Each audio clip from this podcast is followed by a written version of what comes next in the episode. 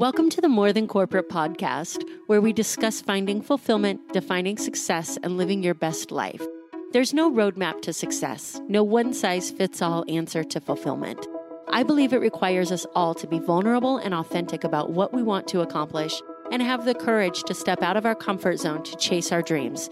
Keep listening to hear stories from inspiring people who make it their mission to live their best life every day.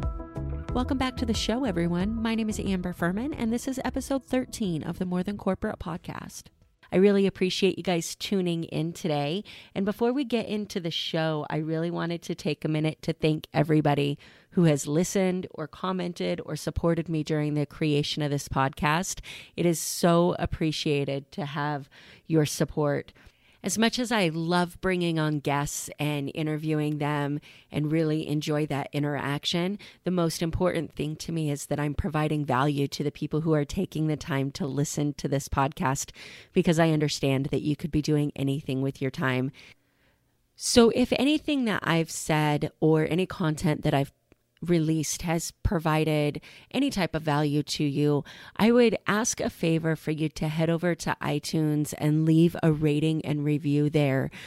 Not only will your rating and review allow me to really connect with you and understand what type of content you would want to see in the show so that I can provide the most value to you, but it will also allow me to continue getting amazing guests on the show to inspire you by showing them that this is a podcast that people are listening to and interacting with.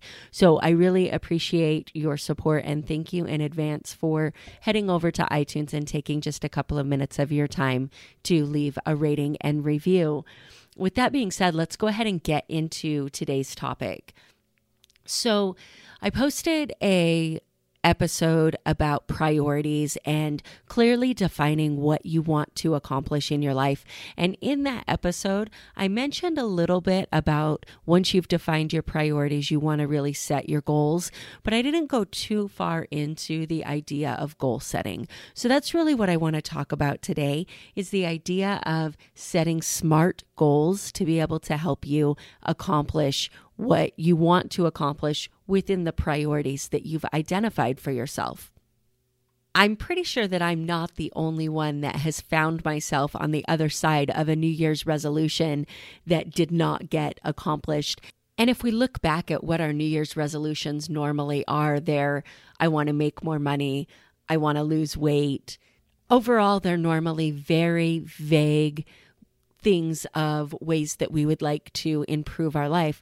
And the reality is that vague goals don't get accomplished because we don't know number one, what we want to accomplish specifically, and number two, we don't really know how to accomplish that. So, this is where the idea of setting smart goals for yourself really comes in. So, when I talk about the term smart goals, I'm referring to a very specific term that has a, a different idea assigned to each one of the letters in the word smart. And those different ideas are designed to help you set goals and achieve them. The goals should be specific. So, that's the S in a SMART goal. And and this is really your who, your what, your where. This is why I want to lose weight doesn't work. It's not specific enough. It's also why I want to make more money. I want to meet more people. I want to go on more trips. Whatever it is that you've set for yourself that you've said you want to do, that's this is why they don't work when you set ambiguous goals like that. How much do you want to weigh or how much do you want to lose? How much more money do you want to make? What's a specific number? How much do you want to travel? How many people do you want to meet? If you want to be able to accomplish your goals, we have to be really specific about what those goals are so that we can know whether or not we've reached them. So, the M in SMART goals stands for measurable, and this is really your decision of how you're going to measure your specific goals. So, if we're talking about meeting people, is this going to be shaking somebody's hand on the on the street or are you talking about meaningful connections of actually building a relationship with that person. If we're talking about making money, are you talking about revenue that you bring in? Are you talking about take home money? How are you specifically going to be defining and measuring your goal? The A in SMART goal stands for attainable. And this is where you get to have a real, authentic conversation with yourself about what you can accomplish. Your goals should be scary. If you're setting goals that are big enough to really impact your life, they should be scary. At the same time, though, you want to make sure that you're setting real goals that you can accomplish by understanding where you're at now and where you want to go. And you might not be in a place where you can accomplish the big goal that you've set for yourself. And you might have to set smaller goals to get there. For example, I want to make $2 million. If you're just starting your business and you have no clients and you decide you want to do that in 30 days, that may not be an attainable goal. This is another reason that I really don't like to set goals for myself that say I want to lose a certain amount of weight because you want to make sure, in order for a goal to be attainable, that you actually control the outcome of that. And there are so many other factors that go into whether a person loses weight, and they have nothing to do with working out and meal planning. planning and doing what you can do within your control. They have so much to do with medical concerns and stress and what's going on in your life.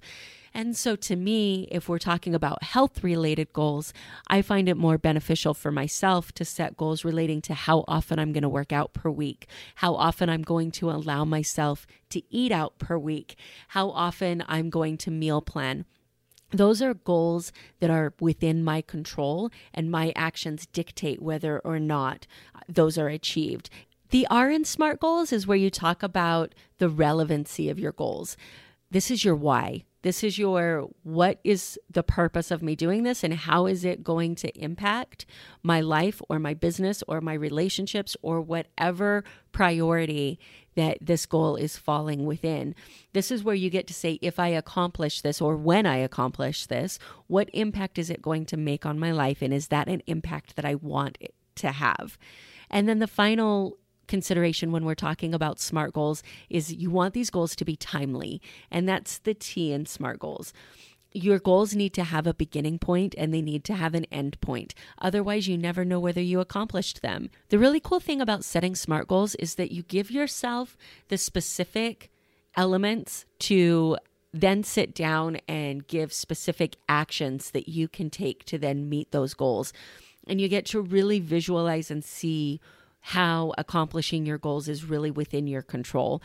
With that being said, I think there are a couple of things that need to be done on top of setting your goals in order to make sure that you can be successful. I know for me, if I write down something in a notebook or a journal, it just gets put to, put away, put back on the shelf, and I may never look at it again. I've talked a little bit about my gratitude and accountability mirror in some of the episodes. And that mirror really started with quotes when I was training for Tough Mudder, when I needed to wake up in the morning and remember that I was strong enough to get things done. And then eventually, as I learned more about how to really tap into my abilities to be successful, it transformed into a gratitude and accountability mirror. But the reason that it was set up that way is because I needed to see it and I needed to be reminded of it on a daily basis when I woke up. And to me, goals are no different. So I don't necessarily write my goals down in a journal. If I do, it's not just in the journal, they have to be somewhere that I can see them. And right now, that's my mirror. I'm eventually going to be moving that onto a whiteboard, but right now, it's on my mirror. And the other reason that it's on my mirror is not just to remind me of the goals that I've set, but also to allow me to have a way to hold myself accountable. It's not a great feeling when you go in to wash your face at the end of the day and get ready to go to bed and you look up at these goals that you have put on your mirror and you didn't do what you needed to do during the day to get those accomplished. So it really allows me a way to stay accountable. And that's so important when you're setting your goals because you don't just want to set them and then forget about them and not have any way of, of really tracking your momentum towards completing those. So, I hope that this information is helpful and that you're really able to take this SMART goal idea and use it as you start to figure out what areas you want to improve in your life because it really is a powerful tool. Thank you guys so much for tuning in. I hope you have a fantastic week. Thank you so much for tuning into this episode of the show. I hope that something that was said resonated with you or provided value to you in one way or another. I'd love to hear more about your thoughts on the show. You can reach out to me on Facebook or Instagram at Amber Furman. Also, I've created a Facebook community for followers of the show to interact with me and other members of the community. You can find that on Facebook at More Than Corporate. So go ahead and join that group if you'd like to stay up to date on podcast happenings and meet some really cool people. Again, thanks so much for tuning in.